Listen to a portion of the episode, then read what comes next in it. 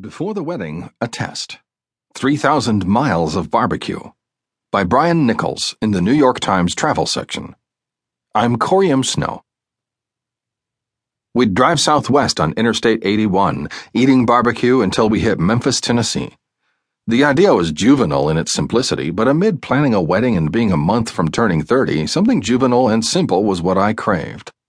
I am a native New Yorker in a family of waning Italian heritage